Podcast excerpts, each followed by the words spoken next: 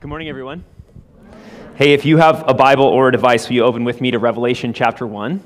Revelation chapter 1. We'll be there together uh, in just a moment. Yeah, my name's Cody. It's uh, delightful to be with you. Uh, I uh, live in Calgary, Alberta with my wife and our two children. If writing a book or doing a PhD sounds glorious to you, I just want you to know that I spend half my time with my children and I was pooped on this morning. Not by my wife, uh, by my daughter Usually it's my son. Uh, my daughter is two. She is a delightful little human being. Uh, a little bit about her. Recently, someone gave her uh, the book The Giving Tree. Have any of you read that book before, especially with young kids? You know the book The Giving Tree? This uh, book was really significant for this individual in their childhood. And so they wanted to give it to my daughter. And instead of thanking the person, my daughter turned the book over. And on the back was a picture of Shel Silverstein. This is like fun for you who can Google things. You can Google Shel Silverstein now or later. And instead of saying thank you, my, my daughter said repeatedly, Dis Papa? Dis Papa? And so to this day, my daughter thinks that I wrote this book, The Giving Tree, and she thinks that my portrait is on the back of it. So that's great. Google Shel if you want to see what he looks like. The joke's on her because in 2007, when Facebook went public, my first ever Facebook profile picture was of Shel Silverstein. So she's smarter than you know. My son is Atticus. He's five months old. For perspective, my daughter is almost two and weighs 28 pounds, and my son is five months and weighs almost 20 pounds. And so we have, I should say, I have affectionately started referring to him as Chunkicus instead of Atticus. And uh, he's a beautiful little chunky, smiley boy. Hey, let me uh, extend my gratitude to, to David for having me here this morning. I I don't take it lightly just to have the opportunity to be here and to chat to you just for a few minutes about our scriptures and what it means uh, to follow Jesus faithfully uh, in your city and in mine as I'm continuing to pastor in Calgary. I know you did a full year on Revelation. Uh, some of you may not have been here if you weren't or if you forgot, because sometimes we're here physically but not mentally. Are you with me? And if that's your experience, all of those are available on the podcast. But don't worry, I'm not going to cover all the content from a year's worth of Revelation in one day. But if you'll allow me, I would love to spend a few minutes together thinking about the book of Revelation just one more time. Does that sound okay? But I want to think about it from a specific angle or a specific lens. I want to talk about imagination this morning. And I don't know about you, but I have never myself heard a sermon on imagination before. And I have felt this growing or pressing need over these last few years, in particular as we've gone through COVID and as we face unique challenges as the church in the West. And maybe in some ways it feels like it's sort of difficult to trudge forward, or maybe you see news story after news story of a failing pastor or a falling church, and, and, and you begin to sort of see only what's directly in front of you. And one of the most pressing needs that I felt over these last few years is that as the church in the West, we need a renewing of our imagination. And we need to start thinking more deeply about the role of imagination in our discipleship to Jesus. But more on that in a moment. Let me start with a quote from the Hebrew Bible scholar Walter Brueggemann. It should be on the screen over here. Brueggemann, in his book Prophetic Imagination, pens these words. He says, We need to ask if our imagination has been so assaulted and co opted that we have been robbed of the courage or power to think in alternative thought. So here, um, Brueggemann uh, uh, sort of offers us uh, uh, one of the most sort of pressing needs that he perceives for us as the church that we need to slow down at any given moment and reflect upon our imagination. To ask ourselves if maybe we've lost the ability to dream alternative dreams or to conceptualize alternative futures or to see beyond our current flesh and blood realities. Like when we look at the world around us, whether it be our family or our community or our, our workplace, our business, our circumstances, have we been so maybe assaulted in, in various moments by heartbreak or frustration or loss that maybe we've sort of begun to lose our ability to sustain our vision for what Jesus wants to do in and through his church in this world? Have our circumstances made us feel, notice that language, feel as though there is no hope on the horizon?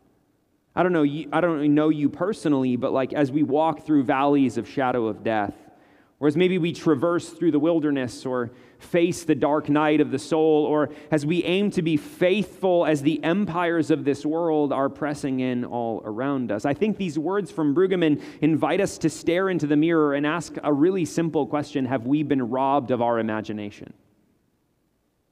He continues with these words The imagination must come before implementation. Because the very same royal consciousness, that's Brueggemann's language for the empires of the world, or if you remember from your series on Revelation, Babylon, the very same royal consciousness that makes it possible to implement anything and everything is the very same one that shrinks imagination, because imagination is a danger.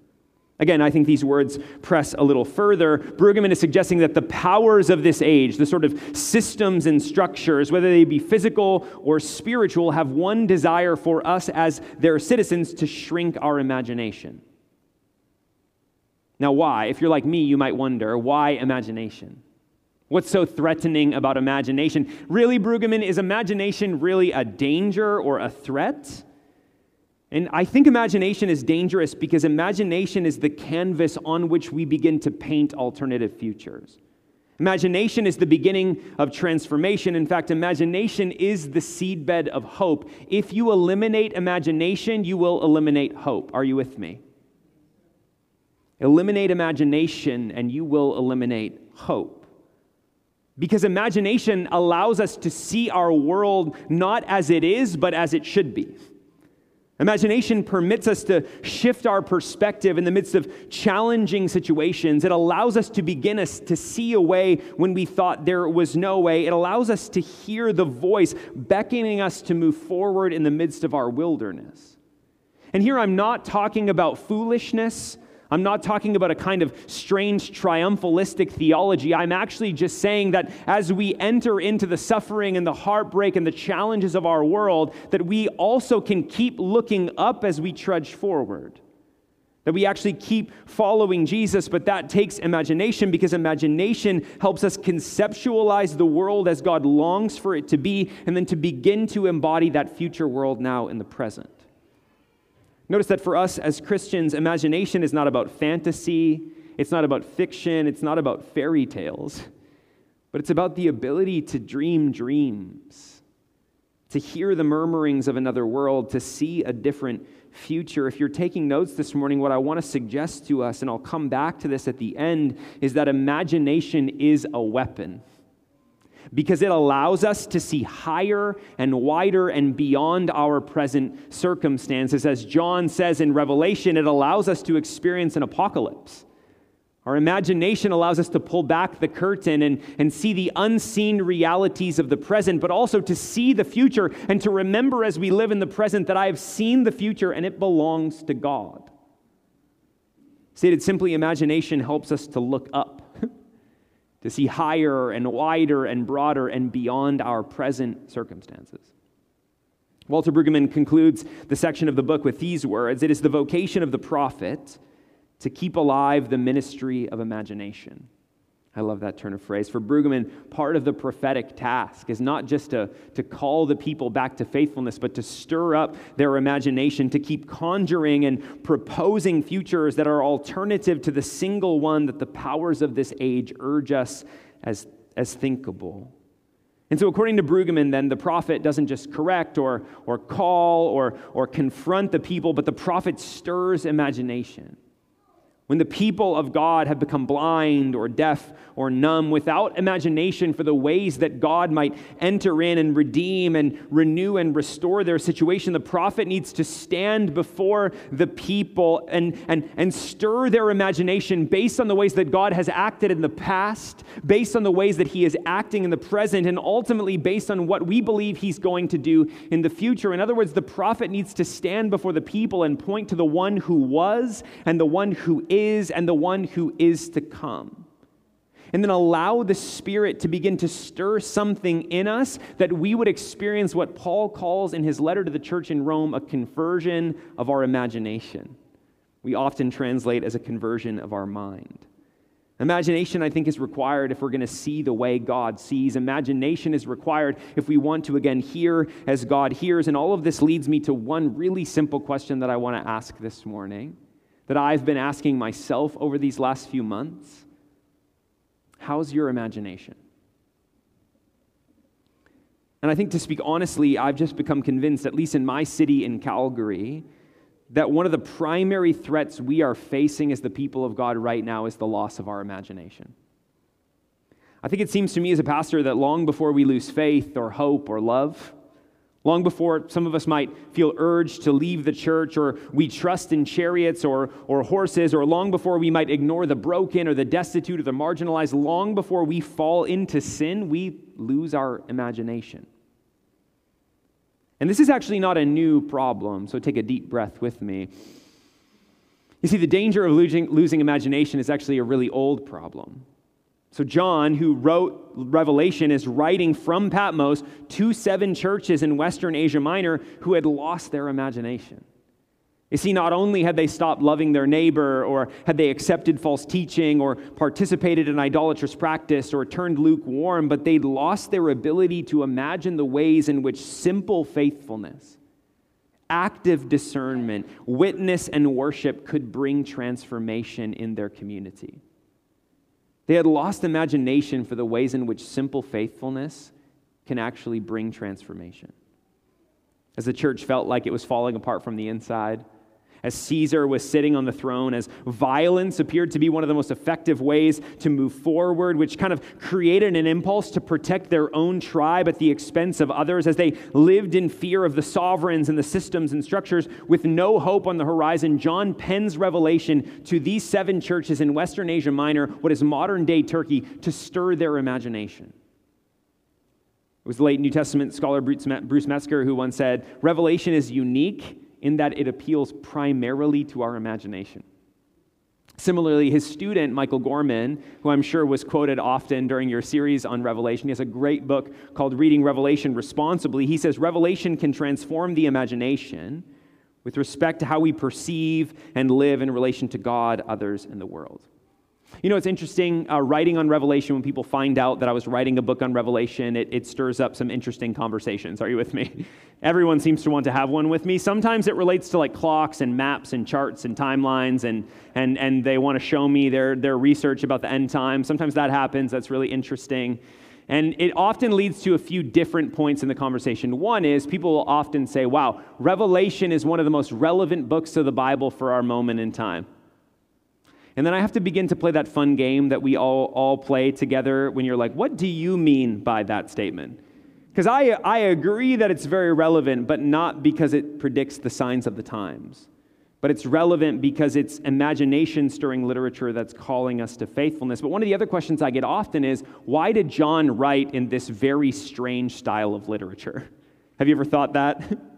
You're like, why the dungeons and dragons? Like, why the beasts and, and why the scorpions? And why are they stinging people for so long? Have you ever wondered? Maybe that's just me. They'll ask, why apocalyptic? Why not just the letter? And I think the answer is this I think it's because visions can do something that arguments can't. Are you with me? I don't think that we need more arguments right now. I don't think that we need more apologetics or persuasive means or, or, or more, more ways to strong arm one another into the kingdom of God as though that were possible. I don't think we need more arguments. What I think we need is to experience Jesus, to see him as he is, to see what he's doing in the world, to see the curtain pulled back. In other words, we don't need arguments, we need visions that stir our imagination that rapture us from the mundane, that allow us to hear the voice of God and then enter back into our world as transformed people. Anyone fans of the Chronicles of Narnia? A few of you, maybe, those of you who have children. You know, it's interesting, the Pevensie children enter into that wardrobe and experience all sorts of things, yes? And then they return from those visions different people. Revelation is actually similar that, that what we need is we need to see and to hear, and mo- most importantly, I think we need to feel deep in our bones the ways in which these visions can transform our way of being in the world. So, Revelation, as I'm sure you know, by design, is imagination stimulating literature. It informs us that what we think is real is not as real as we think, that there's a deeper reality at work. You know, in the same way that we might interact with a great painting. I don't know if you love paintings. I'm a big Rembrandt fan. And I remember the first time I saw a Rembrandt in person. I thought, I'm here and I've never seen one of these before. So I spent an hour sitting in front of it staring at this painting. To some of you, that's nothing more than sheer boredom, and I'm with you. My wife agrees with you. But I just stared at this painting, and, And the longer I stared at it, the more the depth of the images and the brushstrokes and, and what it was that, that the artist was trying to do, it, it, it sort of started to stir my imagination the longer that I stared at it.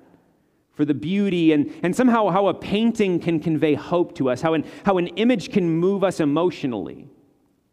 Or maybe it's a song. I mean, music has this ability to do something to us, to cause us to feel and to think and to, to move in different ways. We've all been transformed by songs in one way or another. Or maybe it's a drawing or a sculpture or a mural or a different piece of created art. You know, maybe it's the Marvel Cinematic Universe if you're anything like my wife. Any fans? Okay. Maybe not here. My wife will be disappointed. Things like the Black Panther, or maybe it's works of fantasy or fiction. I mean, I mentioned Narnia, but maybe it's more like Harry Potter or Lord of the Rings. Revelation is the artist's book. Are you with me? It's images. I, you know, it's funny being at, at the, the camp this last weekend. Um, a lot of people kept asking the worship team if we had planned to do songs that had so many lines and themes from the book of Revelation. And the answer is actually no. It's just that Revelation as a book has inspired so much of our worship music. And so many of the images stir the mind of the artist, and that's because often these pieces of art, these visions, these sort of rapturous moments that we experience, they evoke things in us, but they don't always explain. And Revelation is like that. It wants to, it wants to evoke things in us. It wants us to feel things, to imagine deep within our bones God's victory over evil, and then we begin to live with that kind of imagination. Good readers of Revelation read it more like Lord of the Rings than Paul's letter to the Romans. Are you with me? It definitely feels a lot more like it, doesn't it? As John's spirit inspired images enter into our mind and do only what music or imagination can do, it transcends words by stimulating images that, that become the port of entry into an alternative world, the world of the, dra- the dragon and the lamb. You know, the best advice I could give you in reading Revelation, if you want to come back to it this week and read it again, is just read it and get lost. Just don't get left behind. Are you with me? wink, wink, wink, wink. Okay, sorry, I had to do it. When a joke like that has been written on a piece of digital paper, one must say it every time one must has a chance. Are you with me? Of course, yeah. I just lost some of you eternally for that one. Okay, here's what I want to do this morning. I, I want to just show you in seven scenes for obvious reasons, I couldn't pick six. Are you with me? Um, in seven scenes, I just want to show you the ways in which John wants to stir our imaginations for what God is at work doing in our world, the ways in which He wants these images to get planted into our hearts and minds so that they transform the way we live. I just want to show you how, if you're going to read Revelation well, and if you're going to read our scriptures well, you're going to need imagination. Does that sound good? So, Revelation chapter 1, then, the first scene that I want to look at, and we're going to go through these quite quickly. First, John wants to show us that God is standing in the middle of the churches. If you remember Revelation chapter 1, John uh, hears the voice that's like the sound of a trumpet from behind him, and John turns to see the voice, and he sees Jesus as he is.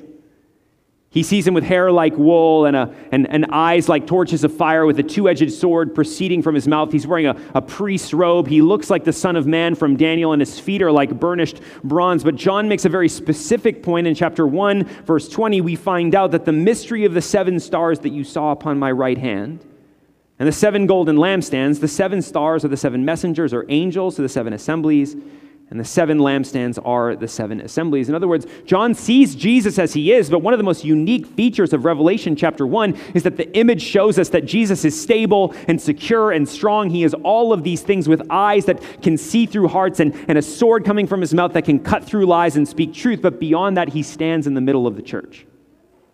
He is holding it together. He is stabilizing it. While the visions might show us the immense power and beauty, it also shows us that Jesus is present exercising direction and supervision over his church. Jesus offers stability, assurance, and hope to his church because he stands at the center of the church. In other words, Revelation chapter 1 shows us that God is among us. Second, turn over a few pages if you have it open, or scroll a little bit if you're doing digital. Revelation chapter 4. Second, John shows us that God rules from the throne of the cosmos. Revelation chapter 4, verse 1 immediately, John, like Ezekiel, is taken up in a visionary experience. I was in the Spirit, and behold, a throne was set in heaven. and one sitting upon the throne. And the one sitting on the, th- the one sitting was similar in appearance to jasper and carnelian. And there was a circle of light around the throne, similar in appearance to emerald. And all around the throne are 24 thrones, and sitting upon the 24 thrones are 24 elders, clothed in white robes, and upon their heads gold crowns. And coming out from the throne are lightnings, voices, and thunders. In chapter 1, John shows us an image that reminds us that God is among us. And now in chapter 4, John wants to show us a vision where we are reminded that God is above us, ruling on the throne of the cosmos. When we look at the world, and, and we might use John's language and say it, it feels as though the dragon is winning. We're wondering if God is really at work. Is God really reigning? Is God really ruling? Or think of these seven churches in Western Asia Minor. They see Caesar on the throne. Caesar rules. It's Caesar's empire. And then John shows them a vision, and it's actually not Caesar on the throne, it's God on the throne.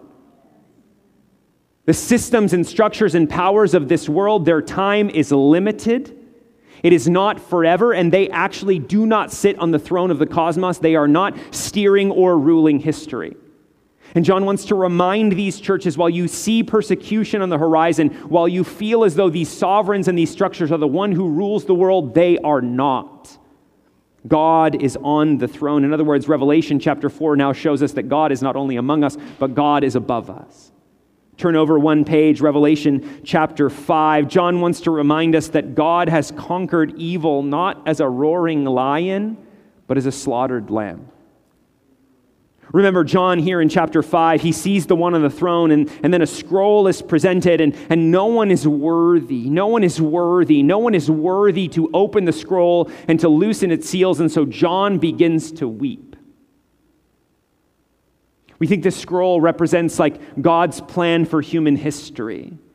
In fact, uh, in statues in the first century world, they would have held these types of scrolls in their hands in statues because this was the emperor's plan for bringing peace to the empire, for ruling the empire, the emperor's plan in his right hand. And no one is worthy to take the scroll from the right hand of God. And so John begins to weep. Quite literally, weep copiously, like ugly crying. Anyone? Don't have to admit that.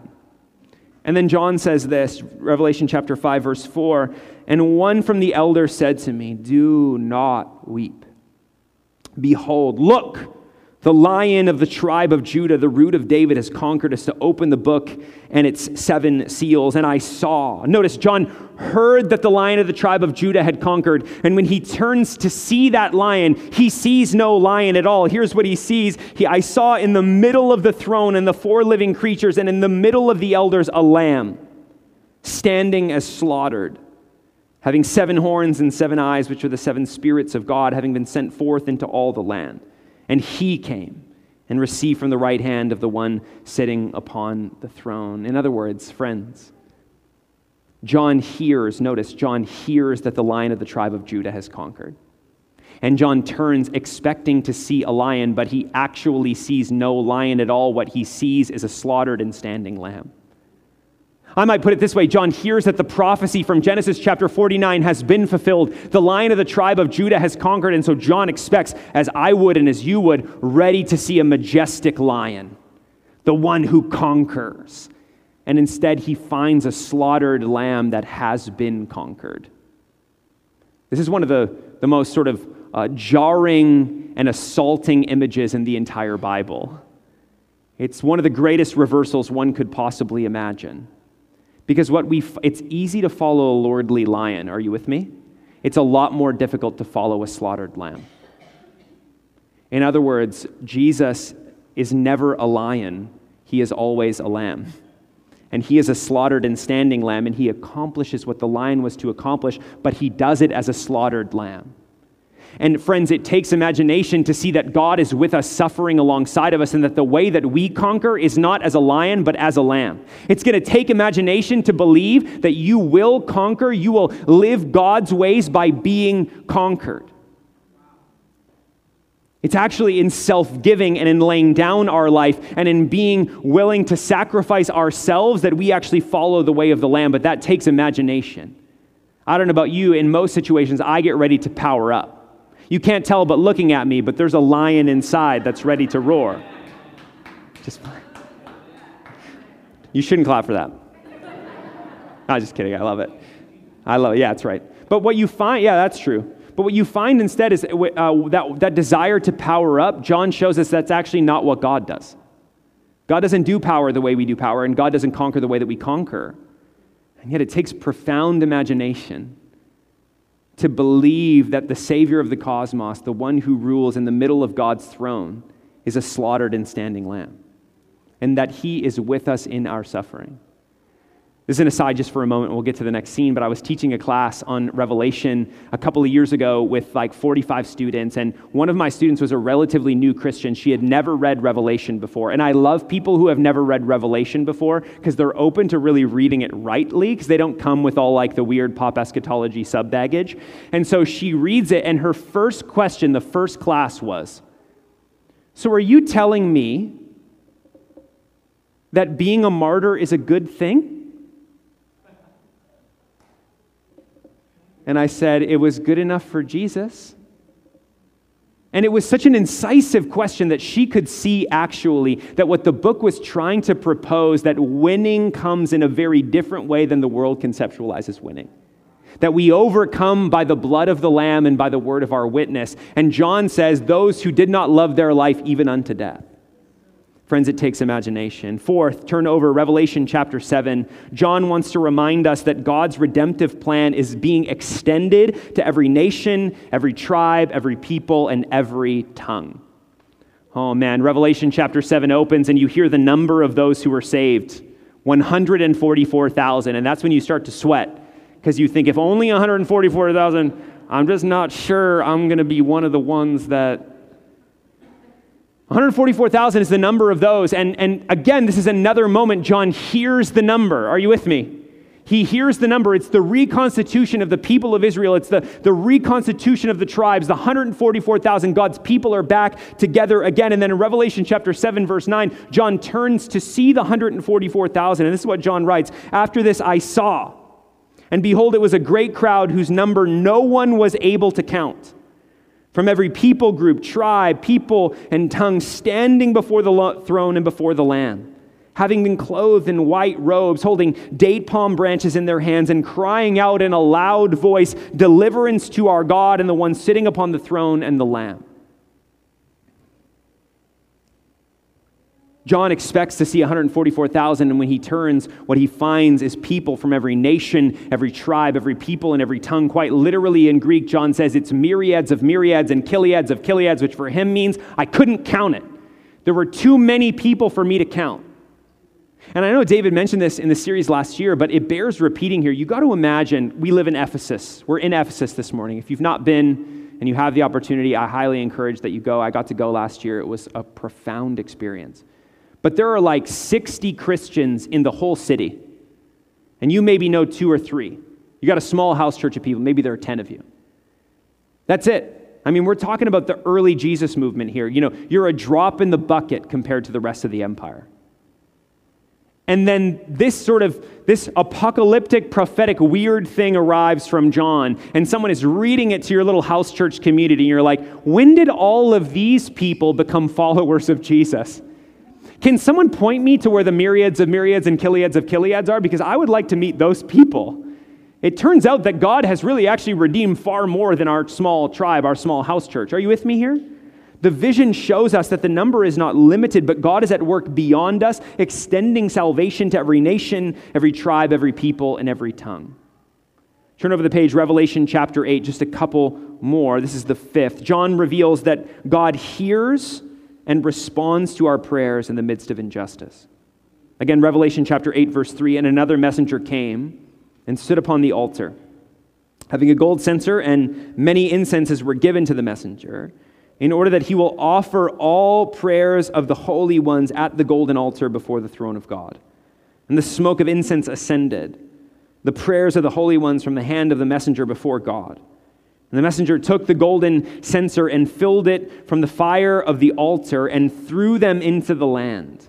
And there were thunders of voices, lightnings, and earthquakes. In other words, in Revelation chapter 8, John shows us a scene where the prayers of these churches in Western Asia Minor, the prayers of the people are actually rising up like incense before God. I don't know about you, I often wonder if when I pray, I'm just sending a shopping list to the sky. I often wonder if when I cry out and I mourn over the injustices of our world, if God actually hears and He cares. I wonder in the midst of misogyny and heartbreak and racism and tyranny and death, God, are you out there somewhere hearing us or are you deaf to our cries? And again, John shows us a scene to stir our imagination. Actually, not only does he hear your prayers, but as they rise like incense before him, they're being scooped up and they're being mixed with fire from his altar and they're being sent back down into the earth like reverse thunder. That God actually not only hears your prayers, but he is responding to them. It takes imagination. It takes imagination to keep praying in such a way that you believe. Again, believe and imagination are integrally linked, aren't they? to believe that God hears. In fact, in Revelation chapter 5, where we just were in a moment just before the Lamb goes to grab the scroll, John says that all the prayers of the people were lifted before him. In other words, John is trying to offer us an image that shows all the answer to your prayers is coming right now because the Lamb is about to take the scroll. Not only are, are your prayers being heard, but God is responding. In other words, Revelation wants to reveal to us that God hears us. Okay, two more. Turn over Revelation chapter 18, many pages or a lot of, lot of, lot of, lot of, lot of scrolling. Okay. John wants to reveal to us that God is going to bring the unjust sovereign systems and structures to an end. Revelation chapter 18, we see Babylon, which is actually Rome, the ruling authority of John's day, and John begins to prophesy or say, hey, wait a minute, Rome doesn't last forever. Here's why fall in, fall in, Babylon the Great. It was a dwelling place for demons, a prison for every unclean spirit, prison for every unclean bird, and prison for every unclean beast, having been detested. Because from the wine of her sexual immorality's passion, she made all the people groups drunk. And the kings of the land committed sexual immorality with her, and the merchants of the land were made rich from the power of her sensuality. It takes imagination, I'm sure, to be in a small house church in Western Asia Minor with, with sort of Rome breathing down on your neck to begin to believe that Rome will actually come to an end, that the evil and, and the unjust sovereigns and the systems and the structures, those who are, are murdering and, and persecuting and trying to conscript you into their worship and their service, that John is saying actually they will come to an end because the New Jerusalem is going to come. That God is actually going to eliminate evil. He's going to bring it to an end. All the uncleanness and the impurity. John just laces this with language from the Hebrew Bible of these unjust cities. They're going to come to an end. In other words, Revelation shows us that God is actually protecting us and he is bringing evil to a close. Okay, one more Revelation chapter 21, verse 1. John shows us that, that God will renew, restore, and recreate all things. Behold, the tent or the dwelling of God is with humans and he will pitch his tent over them, and they will be his people, and God himself will be their God. And he will wipe away every tear from their eyes, and death will be no more. Neither will there be mourning or grieving, because the first have passed away. And the one sitting on the throne said, Behold, I make all things new. Notice that the one on the throne does not make all new things but makes all things new. And it takes imagination to believe that God doesn't want to scrap all of this. He doesn't want to destroy you or me, but actually, He doesn't want to make a new thing. He wants to recreate the good creation He's already made. And it takes imagination to believe that God is going to do this work. In other words, Revelation chapter 21 shows us that God is restoring us and God will restore us. Okay, imagination in seven scenes. Let me just summarize. I, I, read them because, hey, why not read some scripture together? Are you with me? These scenes show, show us seven things. They show us this God is in the middle of the churches, God rules from the throne of the cosmos. God has conquered evil not as a roaring lion, but as a slaughtered lamb. For God's redemptive plan is extending to every nation, every tribe, every people, and every tongue. Five, God hears and responds to our prayer. Six, God will bring the unjust sovereign systems and structures to an end. Seven, God will renew, restore, and recreate all things. It takes imagination to see it, to enter into the vision. In other words, maybe I'll put it more simply. If you're taking notes, these visions show us God among us, God above us, God with us, God beyond us, God hearing us, God protecting us, and God restoring us. And so I want to return to the question once more how is your imagination? Can you see it? Do you feel it? Can you be swept up in these kind of visions in such a way that you enter back into the, the sort of mundane reality of our everyday living and moving and breathing as people who have been transformed by these visions, that we can begin to see wherever we're at that God is among us, above us, with us, beyond us, hearing us, protecting us, and restoring us? All of this takes imagination. I think when we start to lose our imagination, we begin to trust in our own ability to hold the church together. I think when we lose our imagination, we will start partnering with the rulers of this age because that's the only way to make effective progress. I think we will succumb to, to, certain kinds of bullying or coercion or shame because we are afraid, or we'll try to protect our own group and we'll push out others, or we'll relegate prayer to the realm of unimportance, or we'll allow ourselves to become complicit with systems marked by injustice, or we will try to build our own utopian society and call it the kingdom of God. And it takes imagination to see differently than the world sees. Hear me, it feels as though the church is falling apart, but look up. God is among us, He's standing in the middle of the church.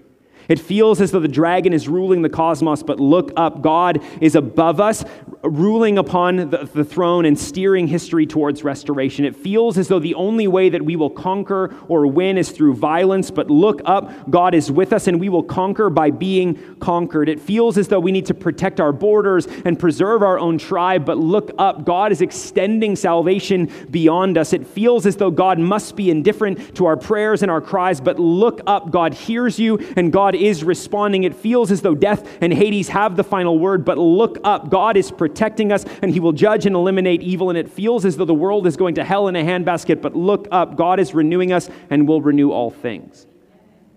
Imagination invites us to look up, to look up, to look up, to see the future and recognize that it belongs to God to know that the lamb wins and the dragon loses, and we're invited to choose our side. It was a few years ago, I taught this uh, class on Revelation. And I had a woman in my class who uh, had been away from faith for a long time and had recently returned to faith. And she thought, well, what do I want to do to be reintroduced to Jesus? Why not study the weirdest book of the Bible, right? And so she comes to my class and she just loved it. Her and her husband showed up really early every week and they asked for the notes in advance so they could prepare and think through the content. And, and then she decided she wanted to be baptized. She'd never been baptized before and she asked if I would baptize her. I'm always honored. Uh, I, am not much of a crier. If you are, I love it. So is my wife. I'm not. Baptisms are always one of those moments where, like, tears just start to flow, you know? But also, I just want to say this as an aside it takes imagination to believe that when someone's going into those waters, something's happening. Are you with me? So she asks me to baptize her. And so I get down into the water, as you do. We're at like a lake. It's like one of those big ones where we do like 80 in a row, you know?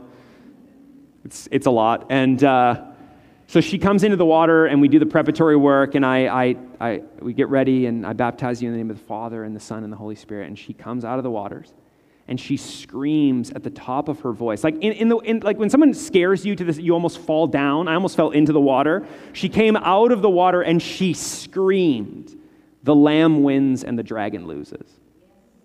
That was her baptism cry the lamb wins and the dragon loses. This is the mark of her baptism. I'm being baptized. Why? Because the lamb wins and the dragon loses. But it takes imagination.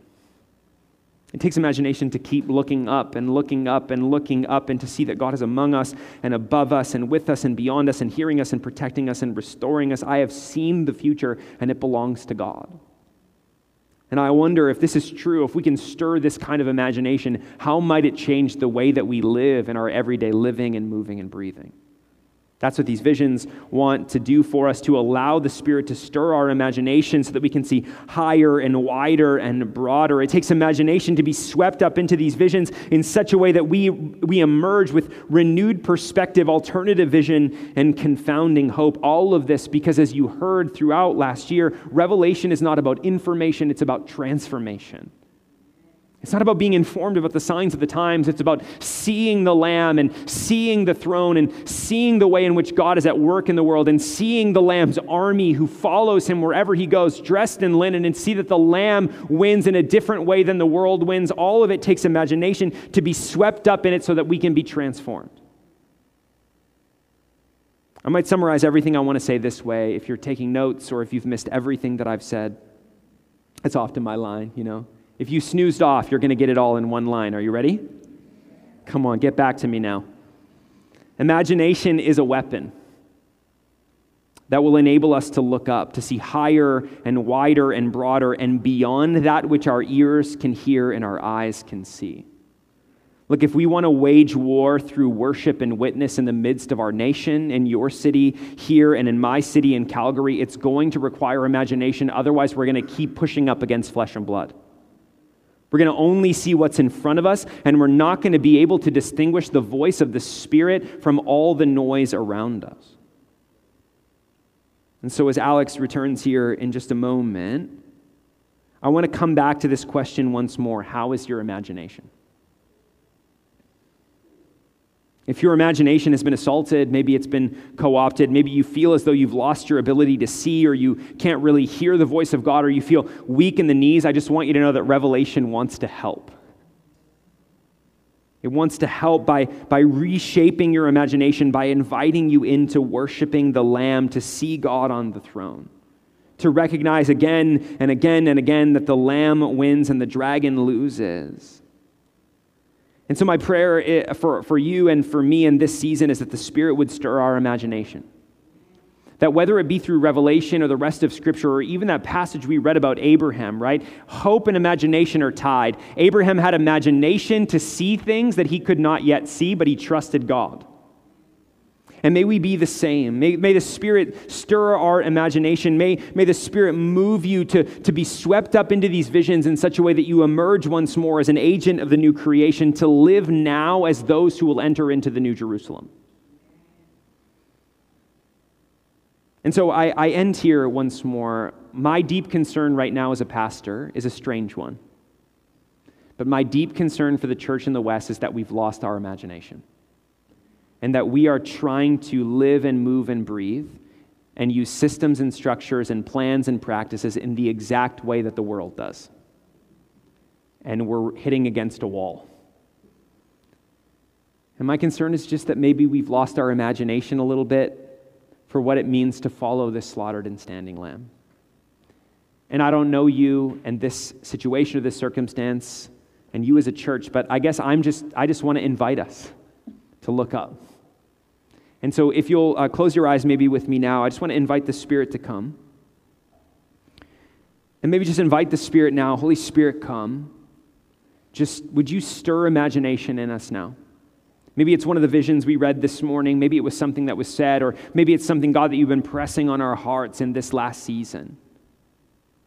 Holy Spirit, would you stir imagination with us as individuals and stir our imagination for our workplaces and our, our family and, and, and for this church and, and the work that you want to do in and through us in the city? And so, God, we just we wait a moment, we, we leave some space now for you, Holy Spirit, to speak and to stir imagination.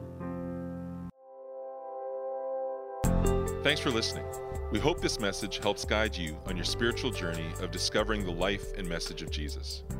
We update this podcast weekly, so why not hit subscribe and journey with us? Who are we? Westside Gathering is a local church in the West Island of Montreal. We're a simple community of faith where we want you to feel welcome, even if you're not into church or religion. We meet every Sunday, but you can also find smaller groups, environments, and resources for all ages between Sundays. Find out more at westsidegathering.com. You can also find us on Facebook, Instagram, and Vimeo. We'd love to hear from you.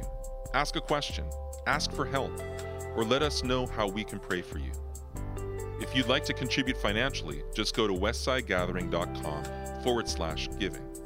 Until next time, peace.